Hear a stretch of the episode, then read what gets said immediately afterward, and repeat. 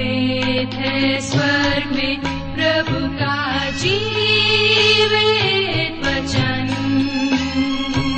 सृष्टि निर्माता भी है यही वचन। प्रिय श्रोताओं, नमस्कार। बाइबल अध्ययन कार्यक्रम सत्य वचन लेकर हम आपकी सेवा में उपस्थित हैं और आशा करते हैं कि आप सब भी हमारे साथ आज का बाइबल अध्ययन करने के लिए तैयार हैं। जैसा कि आपको मालूम है कि इन दिनों हम पवित्र शास्त्र बाइबल के पुराने नियम में से यशाया नामक पुस्तक का विस्तार पूर्वक अध्ययन कर रहे हैं और इसका मुख्य विषय है मसीह का आगमन और छुटकारा। प्रिय श्रोताओं, हमें विश्वास है कि इस बाइबल अध्ययन के द्वारा आपको आत्मिक लाभ मिल रहा है। लीजिए, प्रस्तुत है ये बाइबल अध्ययन कार्यक्रम सत्य वचन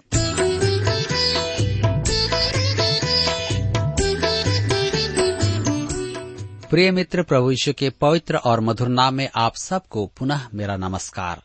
मैं कुशल पूर्वक हूँ और मैं आशा करता हूँ कि आज भी आप सब कुशल पूर्वक हैं और परमेश्वर के वचन में से सीखने के लिए तैयार बैठे हैं। मैं आप सभी श्रोता मित्रों का इस कार्यक्रम में स्वागत करता हूँ और विशेष करके अपने उन सभी नए मित्रों का जो पहली बार हमारे इस कार्यक्रम को सुन रहे हैं। मैं आपको बताना चाहता हूँ कि हम सब इन दिनों यशाया की पुस्तक से अध्ययन कर रहे हैं, और यह आज इस पुस्तक का अंतिम अध्ययन होगा। लेकिन इससे पहले कि आज अपने अध्ययन में हम सब आगे बढ़ें, आइए हम सब प्रार्थना करें और परमेश्वर से आज के अध्ययन के लिए सहायता मांगें। हमारे प्रेमी और दयालु पिता परमेश्वर, हम आपको धन्यवाद देते हैं आज के सुंदर समय के लिए जिसे आपने हम सबके जीवन में दिया है। विशेष करके हम धन्यवाद देते हैं कि आपने हमें यशाया की पुस्तक से अध्ययन करने का सौभाग्य दिया। आज जब हम इस अध्ययन का, अंतिम भाग का अध्ययन करने जा रहे हैं, हमारी प्रार्थना है कि आप हमारे प्रत्येक श्रोता भाई बहनों को अपनी बुद्धि, ज्ञान और समझ प्रदान करें। हम सबसे आप बोले और बातचीत करें। हमारी प्रार्थना है कि प्रत्येक श्रोता भाई बहनों की आत्मिक जरूरतों को आप पूरा करें। जो बीमार हैं, निराश हैं, चिंतित हैं, या किसी न किसी प्रकार के तनाव में हैं। पिताजी, आप उन्हें अपनी शांति प्रदान करें। आज के वचन के द्वारा आप उन्हें सामर्थ दें। आज जब हम इस पुस्तक के अंतिम भाग में आते हैं, हमारी यही प्रार्थना है कि इस पुस्तक में जो कुछ हमने सीखा है, अपने जीवन में हम रख सकें। धन्यवाद प्रभु हमारी प्रार्थनाओं को सुनने के लिए। प्रार्थना अपने उद्धार करता प्रभु यीशु के नाम से मांगते हैं। आमीन।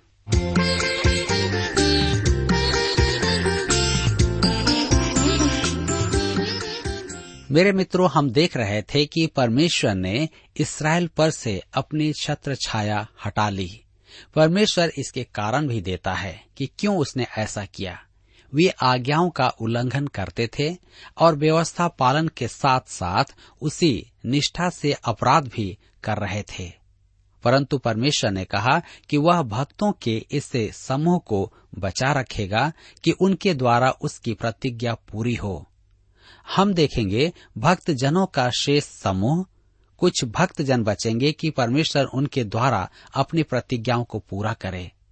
परमेश्वर के पास भक्त जनों का एक समूह सदा ही रहा है। आइए हम आगे बढ़ते हुए पढ़ेंगे यशाया की पुस्तक पैंसठ अध्याय, उसके आठ पद में। लिखा है यह वह यूँ कहता है, जिस भांति दाख के किसी गुच्छे में नया दाख मधु भर आता है, तब लोग कहते हैं, उसे नष्ट मत कर, क्योंकि उसमें आशीष है। उसी भांति मैं अपने दासों के निमित्त ऐसा करूँगा कि सबों को नष्ट न करूँगा। उनके पापों के उपरांत भी परमेश्वर सर्वनाश नहीं करेगा, क्योंकि उनमें कुछ विश्वासी भक्त हैं, जिनकी तुलना वह अंगूर के अति उत्तम गुच्छे के साथ करता है, जिसे अनदेखा नहीं किया गया है। हम यशाया की पुस्तक पैंसठ अध्याय उसके नौ पद में पढ़ते हैं। मैं याकूब में से एक वंश और यहूदा में से अपने पर्वतों का एक वारिस उत्पन्न करूँगा। मेरे चुने हुए उसके वारिस होंगे और मेरे दास वहाँ निवास करेंगे। मैं याकूब में से एक वंश एक प्रकार से यह प्रभु यीशु के बारे में है, परंतु यह इसराइल के बचाए हुए भक्त जन हैं। इन भक्तों के कारण परमेश्वर अपनी प्रतिज्ञाएँ पूरी करेगा। हम आगे पढ़ेंगे यशाया की पुस्तक पैंसठ अध्याय उसके दस पद में लिखा है, मेरी प्रजा जो मुझे ढूंढती है, उसकी भीड़ बकरियाँ तो शारोन में चरेंगी और उसके गाय बैल आकोर नामक तराई में विश्राम करेंगे। इससे शेष रहे भक्तों के झुंड के लिए एक सुरक्षित स्थान भी होगा।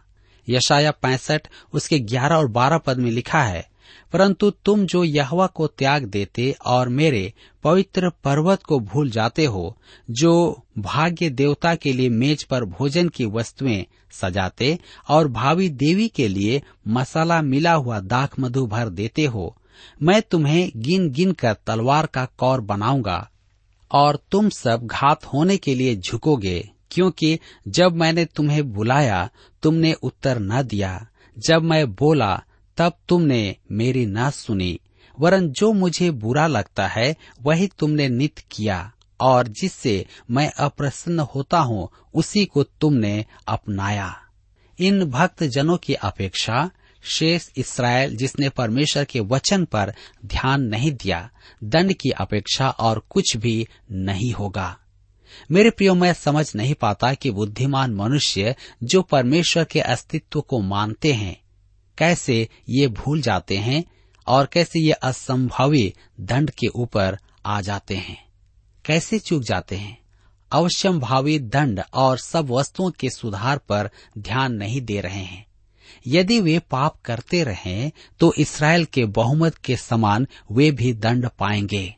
आज मनुष्य को बार बार परमेश्वर चेतावनी देता है, परंतु मनुष्य उसे ध्यान में नहीं रखता।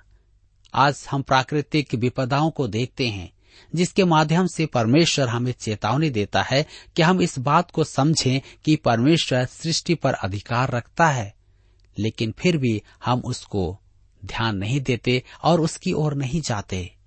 यशाया पैंसठ अध्याय, उसके चौदह पद में लिखा हुआ है देखो, मेरे दास हर्ष के मारे जय जयकार करेंगे, परंतु तुम शोक से चिल्लाओगे और खेत के मारे हाय हाय करोगे। ध्यान दीजिए, जिस प्रकार परमेश्वर ने संपूर्ण इसराइल, शेष बचने वाले इसराइली भक्तों में अंतर किया, उसी प्रकार परमेश्वर वर्तमान कलिसिया में अंतर करता है। कलिसिया एक विशाल सभा है, जिसकी सदस्यता बहुत महान है। एक प्रश्न पूछा जाता है, क्या कलिसिया वहाँ क्लेश में होगी? क्या कलिसिया सताव के समय में होगी? जी हाँ प्रकाशित वाक्य सत्रह की वेश्या महाक्लेश में रहेगी। वह एक संस्था है जो मसीह की दुल्हन नहीं है। मसीह की देह के विश्वासी महाक्लेश से पूर्व ही उठा लिए जाएँगे। हमें बाहरी दिखावे में और सत्य में अंतर करना सीखना है। हम आगे देखेंगे नए आकाश और नई पृथ्वी का प्रगटीकरण। यशाया की पुस्तक पैंसठ अध्याय उसके सत्रह पद में लिखा है, क्योंकि देखो, मैं नया आकाश और नई पृथ्वी उत्पन्न करता हूँ, और पहली बातें स्मरण न रहेंगी और सोच विचार में भी न आएँगी।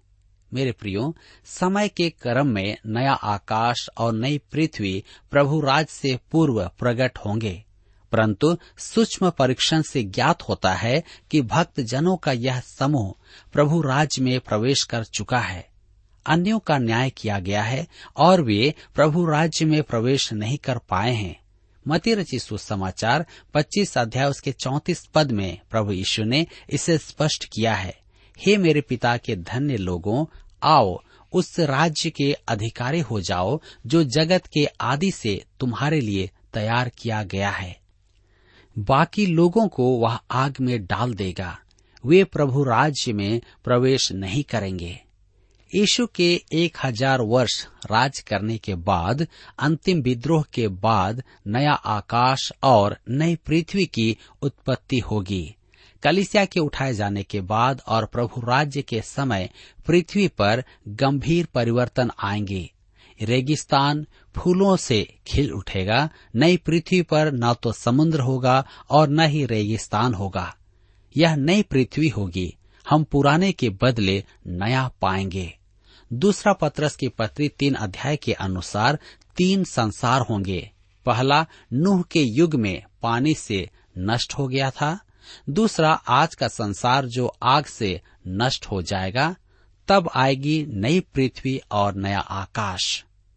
हम यशाया पैंसठ, उसके अठारह पद में पढ़ते हैं, इसलिए जो मैं उत्पन्न करने पर हूँ, उसके कारण तुम हर्षित हो और सदा सर्वदा मगन रहो, क्योंकि देखो, मैं यरूशलेम को मगन और उसकी प्रजा को आनंदित बनाऊँगा।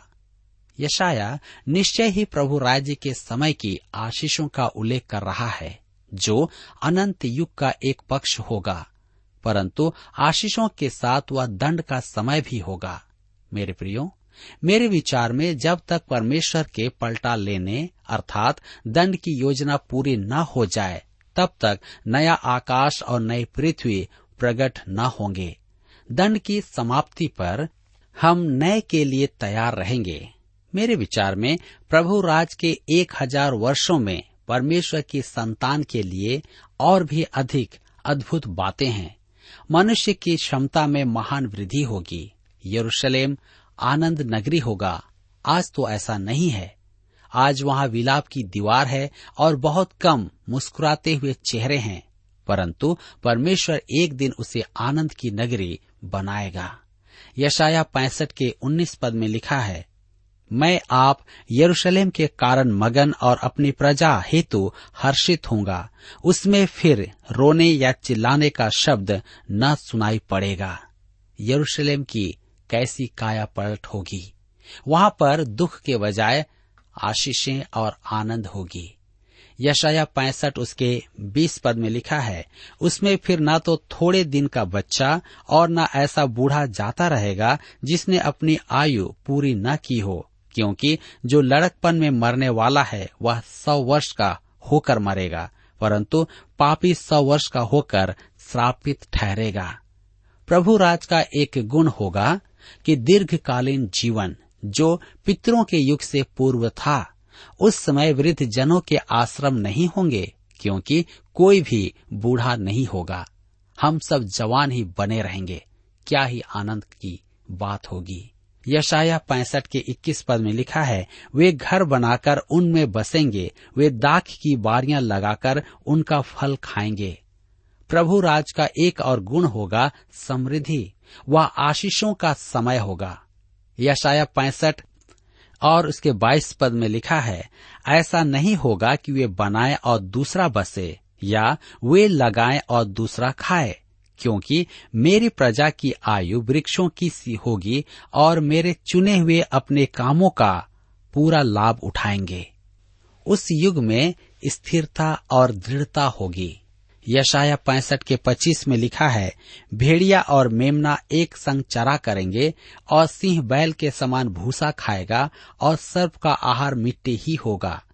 मेरे सारे पवित्र पर्वत पर न तो कोई किसी को दुख देगा और न कोई किसी की हानि करेगा। यहवा का यही वचन है।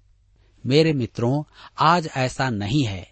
यदि आज भेड़िया और भेड़ एक साथ हैं तो भेड़िया भेड़ को खा रहा है। उस युग में एक साथ होंगे और शेर घास खाएगा। मैं एक युवा प्रचारक की घटना आपको सुनाता हूँ। एक युवक ने डॉक्टर जॉर्ज गिल की एक सभा में पूछा, क्या किसी ने शेर को घास खाते हुए सुना है? सब जानते हैं कि शेर घास नहीं खाता है। डॉक्टर गिल ने अपने स्वाभाविक निश्चिंता के साथ में कहा, युवक, यदि आप शेर की सृष्टि कर दें तो मैं उसे घास खिला सकता हूँ। अतः जिसने उसे बनाया है, वह चाहेगा तो शेर घास खाएगा। उस युग में नुकीले बड़े दांत और पैने नाखून प्राणी जगत पर राज नहीं करेंगे। जंगल के नियम राजा के नियमों पर आधारित होंगे। संपूर्ण संसार से दुख, हानि, बीमारी और भय की समाप्ति हो जाएगी। तब यह पृथ्वी नहीं होगी और नया क्या होगा हम इसे देखेंगे यशाया की पुस्तक उसके छियासठ अध्याय में। मेरे प्रियो, यहाँ पर अध्याय पैंसठ समाप्त होता है। और अब हम अध्याय छियासठ अर्थात इस पुस्तक के अंतिम अध्याय में आते हैं, जिसका विषय है सृजनहार, शासक, उद्धारक, न्यायी पुनरुद्वारक प्रतिफलदाता, प्रभु के हाथ में उद्धार प्राप्त एवं खोए हुओं की नियति। आज हम प्रार्थना करते हैं, तेरा राज्य आए। इसे हम मती रची सुसमाचार छह अध्याय के दस पद में पढ़ते हैं। यशाया छियासठ में राज्य आ चुका है। सृजनहार, शासक, उद्धारक, न्यायी पुनरुद्वारक तथा प्रतिफल दाता इन सबको हम देखते हैं। आइए आप मेरे साथ यशाया की पुस्तक छियासठ अध्याय उसके एक पद को पढ़िए। लिखा है यह यूँ कहता है, आकाश मेरा सिंहासन और पृथ्वी मेरे चरणों की चौकी है। तुम मेरे लिए कैसा भवन बनाओगे और मेरे विश्राम का कौन सा स्थान होगा? पृथ्वी मेरे चरणों की चौकी है। यह पृथ्वी जिस पर हम सब रहते हैं, महत्व नहीं रखती है और यह तो परमेश्वर के पाँव की चौकी है। मेरे प्रियो, आगे लिखा है कि तुम मेरे लिए कैसा भवन बनाओगे और मेरे विश्राम का कौन सा स्थान होगा। सुलेमान जानता था, जो एक राजा और विद्वान व्यक्ति था इस बात को जानता था कि पृथ्वी पर बनाया गया कैसा भी भवन परमेश्वर के निवास योग्य नहीं है। इसलिए पहला राजा की पुस्तक आठ अध्याय उसके सताइस पद में वह कहता है, क्या परमेश्वर सचमुच पृथ्वी पर वास करेगा? स्वर्ग में वरन सबसे ऊँचे स्वर्ग में भी तू नहीं समाता। फिर मेरे बनाए हुए इस भवन में कैसे समाएगा? अतः मेरी समझ में परमेश्वर के राज्य का अनंतकालीन स्वभाव परमेश्वर की सज्ञात उपस्थिति होगी और आपको मंदिर की आवश्यकता नहीं होगी। मेरे विचार में प्रकाशित वाक्य की पुस्तक 21 अध्याय का नया यरूशलेम पृथ्वीवासियों के लिए आने का और आराधना करने का स्थान होगा। सृजनहार परमेश्वर जो महान है, पवित्र है, परम प्रधान है, कहता है यशाया की पुस्तक छियासठ अध्याय उसके दो पद में, यहवा की यह वाणी है, ये सब वस्तुएँ मेरे ही हाथ की बनाई हुई हैं, इसलिए ये सब मेरे ही हैं। परंतु मैं उसी की ओर दृष्टि करूँगा जो दीन और खेदित मन का हो, और मेरा वचन सुनकर थरथराता हो। मेरे प्रियो, इस विशाल जगत का सृजनहार जो इसके ऊपर है, इसके परे है मन के दीन और खेदित मन वालों के मध्य वास करने का विचार करता है। परमेश्वर की कैसी दया दृष्टि है। उस युग में मन के दीन पृथ्वी पर सब बातों में राज्य करेंगे। यशाया की पुस्तक छियासठ अध्याय उसके तीन पद में आगे हम पढ़ते हैं, बैल का बलि करने वाला मनुष्य के मार डालने वाले के समान है। जो भेड़ का चढ़ाने वाला है, वह उसके समान है जो कुत्ते का गला काटता है। जो अनबलि चढ़ाता है, वह मानो सुअर का लहू चढ़ाने वाले के समान है। और जो लोबान जलाता है, वह उसके समान है जो मूरत को धन्य कहता है। इन सबों ने अपना अपना मार्ग चुन लिया है और घिनौनी वस्तुओं से उनके मन प्रसन्न होते हैं। उस युग में बलि चढ़ाने की व्यवस्था न होगी। आत्मिक अर्थ से रहित बछड़ा बलि करना उस युग में हत्या के बराबर होगा।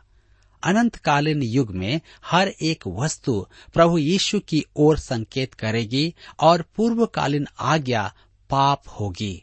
यशाया छियासठ अध्याय उसके पाँच पद में लिखा है, तुम जो यहवा का वचन सुनकर थरथराते हो, यहवा का वचन सुनो तुम्हारे भाई जो तुमसे बैर रखते और मेरे नाम के निमित्त तुमको अलग कर देते हैं। उन्होंने कहा है, यहवा की महिमा बढ़े, जिससे हम तुम्हारा आनंद देखने पाए, परंतु उन्हीं को लज्जित होना पड़ेगा। झूठ और सच में परमेश्वर अंतर करेगा। प्रभु यीशु ने कहा था कि गेहूँ और खरपतवार को एक साथ उगने दो, वही उन्हें अलग अलग करेगा। अब समय आ गया है कि धार्मिक अभ्यासों में क्रमवार सिद्धता पाने वाला फरीसी बाहर निकाला जाएगा। दूर खड़ा होकर पापों की क्षमा मांगने वाला साधारण मनुष्य ग्रहण किया जाएगा। कहने का अर्थ है कि जो अपने आप को दीन करेगा, उसे स्वीकार किया जाएगा। जो अपने आप को धर्मी बनाने का नाटक करेगा, उसे स्वीकार नहीं किया जाएगा। यशाया छियासठ अध्याय के छह पद में लिखा है, सुनो नगर से कोलाहाल की धूम मंदिर से एक शब्द सुनाई देता है। वह यहवा का शब्द है, वह अपने शत्रुओं को उनकी करनी का फल दे रहा है। परमेश्वर अंत में इसराइल के बैरियों को नष्ट करेगा, क्योंकि वे उसके भी बैरी हैं। यशाया की पुस्तक छियासठ अध्याय उसके सात पद में हम पढ़ते हैं, उसकी प्रसव पीड़ा उठने से पहले ही उसने जन्मा दिया उसको पीड़ाएँ होने से पहले ही उससे बेटा जन्मा। प्रसव पीड़ा, यह महाक्लेश का समय है। बेतलेहम में मसीह के जन्म के बाद इसराइल महाक्लेश में गया। उसको पीड़ाएँ होने से पहले ही उसने बेटा जन्मा है। वह प्रभु यीशु था। यह एक अद्भुत पद है। यशाया की पुस्तक छियासठ अध्याय उसके नौ पद में लिखा है यह कहता है क्या मैं उसे जन्माने के समय तक पहुंचाकर न जन्माऊं? तेरा परमेश्वर कहता है, मैं जो गर्भ देता हूँ, क्या मैं कोख बंद करूँ? मेरे प्रियो, परमेश्वर सुनिश्चित करेगा कि उसकी प्रतिज्ञाएँ पूरी हो। महाक्लेश से पूर्व मुहर लगाए गए। और एक सौ चौवालीस हज़ार इसराइली महाक्लेश के पार लगेंगे। एक भी कम नहीं होगा। यह कैसी अद्भुत बात है। अब वह कहता है यशाया की पुस्तक छियासठ अध्याय के दस पद में, हे यरूशलेम से सब प्रेम रखने वालों, उसके साथ आनंद करो और उसके कारण मगन हो। हे उसके विषय सब विलाप करने वालों, उसके साथ हर्षित हो। आशीषों का यह कैसा समय है। प्रभु, उद्धार प्राप्त एवं खोए हुओं की नियति निश्चित करता है। यशाया छियासठ अध्याय के अठारह पद में लिखा है, क्योंकि मैं उनके काम और उनकी कल्पनाएँ दोनों अच्छी रीति से जानता हूँ, और वह समय आता है जब मैं सारी जातियों और भिन्न भिन्न भाषा बोलने वालों को इकट्ठा करूँगा और वे आकर मेरी महिमा देखेंगे। जी हाँ सब जातियों को उसके सामने खड़ा होना होगा। मती रचित सुसमाचार 25 अध्याय, उसके 31 और 32 पद में प्रभु यीशु ने इस विषय में कहा है, जब मनुष्य का पुत्र अपनी महिमा में आएगा और सब स्वर्गदूत उसके साथ आएँगे तो वह अपनी महिमा के सिंहासन पर विराजमान होगा और सब जातियाँ उसके सामने इकट्ठा की जाएँगी।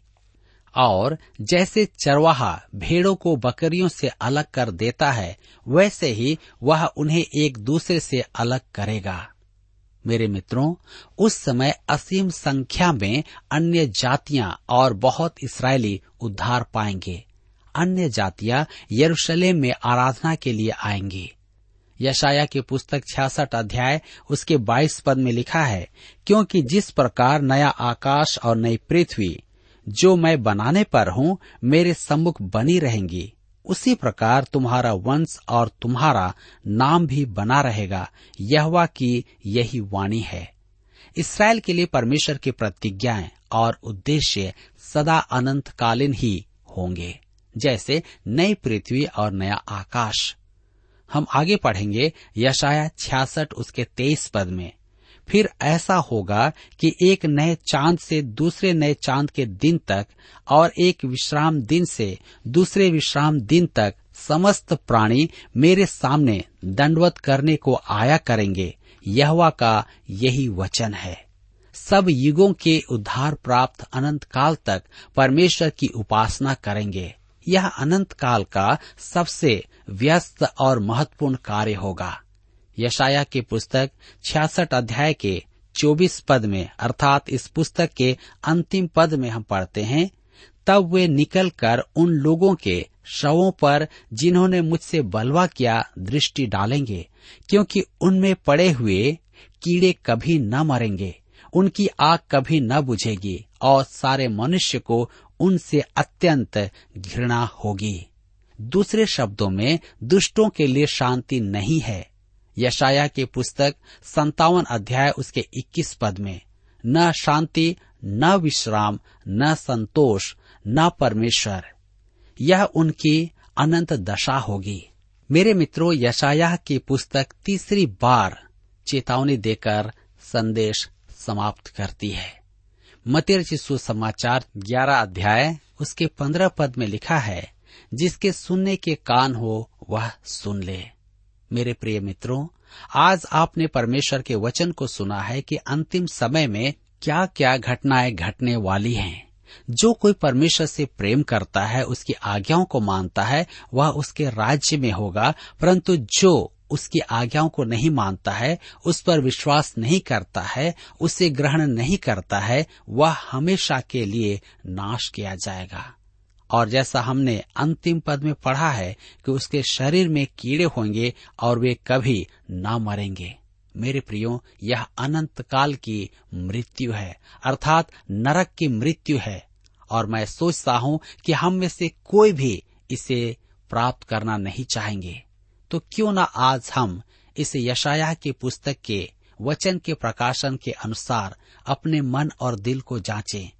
प्रार्थना करें कि हम दीन बने और प्रभु यीशु के पास आकर उसे स्वीकार करें, अपने जीवन में उसे उद्धारकर्ता के रूप में ग्रहण करें और उन महान आशीषों को प्राप्त करें और परमेश्वर के उस राज्य में प्रवेश करें, जिसे परमेश्वर इसराइलियों को और अपने भक्त गणों को देना चाहता है। मेरे मित्रों, यहाँ पर आज हमारे अध्ययन का समय समाप्त होता है। और मैं आशा करता हूँ कि इस पुस्तक के अध्ययन के द्वारा आपने अपने जीवन में अवश्य ही आत्मिक लाभ प्राप्त किया है। अगले अध्ययन में हम दूसरे पुस्तकों के साथ अध्ययन आरंभ करेंगे। कृपया आप फिर से अपने मित्रों को भी इसके बारे में जानकारी दें ताकि हम निरंतर परमेश्वर के वचन का अध्ययन कर सकें। प्रभु आप सबको आशीष दे और आप सबकी सहायता करे।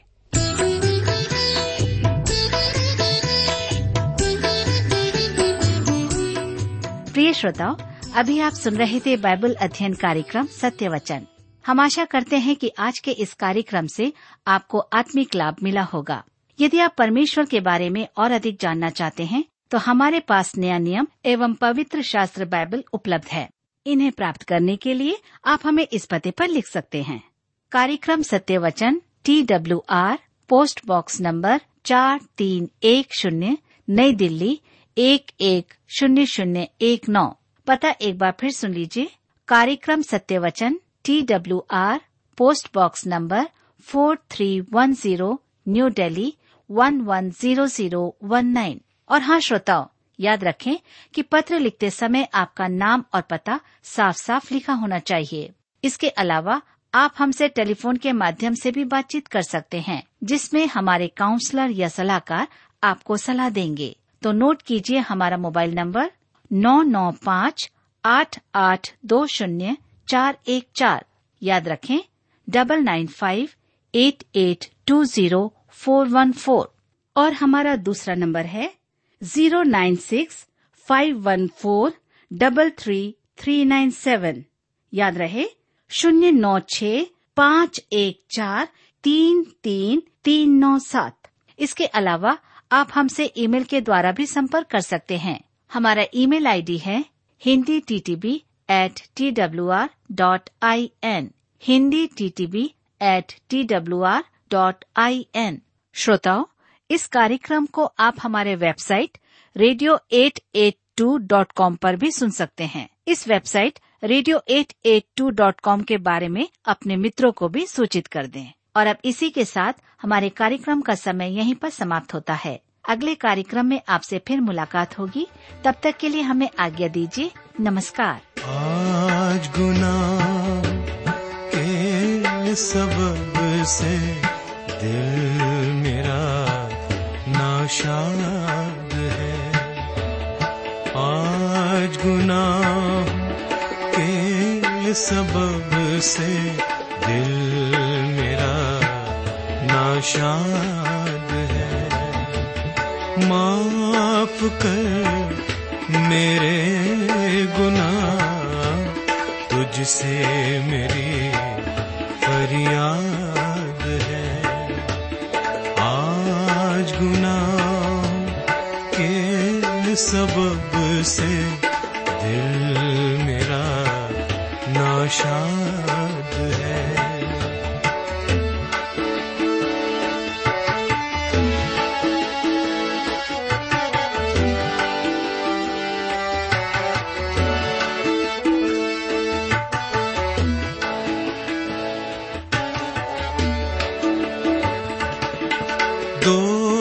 दोस्तों का साथ है है गुनाह की ज़िंदगी। दोस्तों का साथ है है गुनाह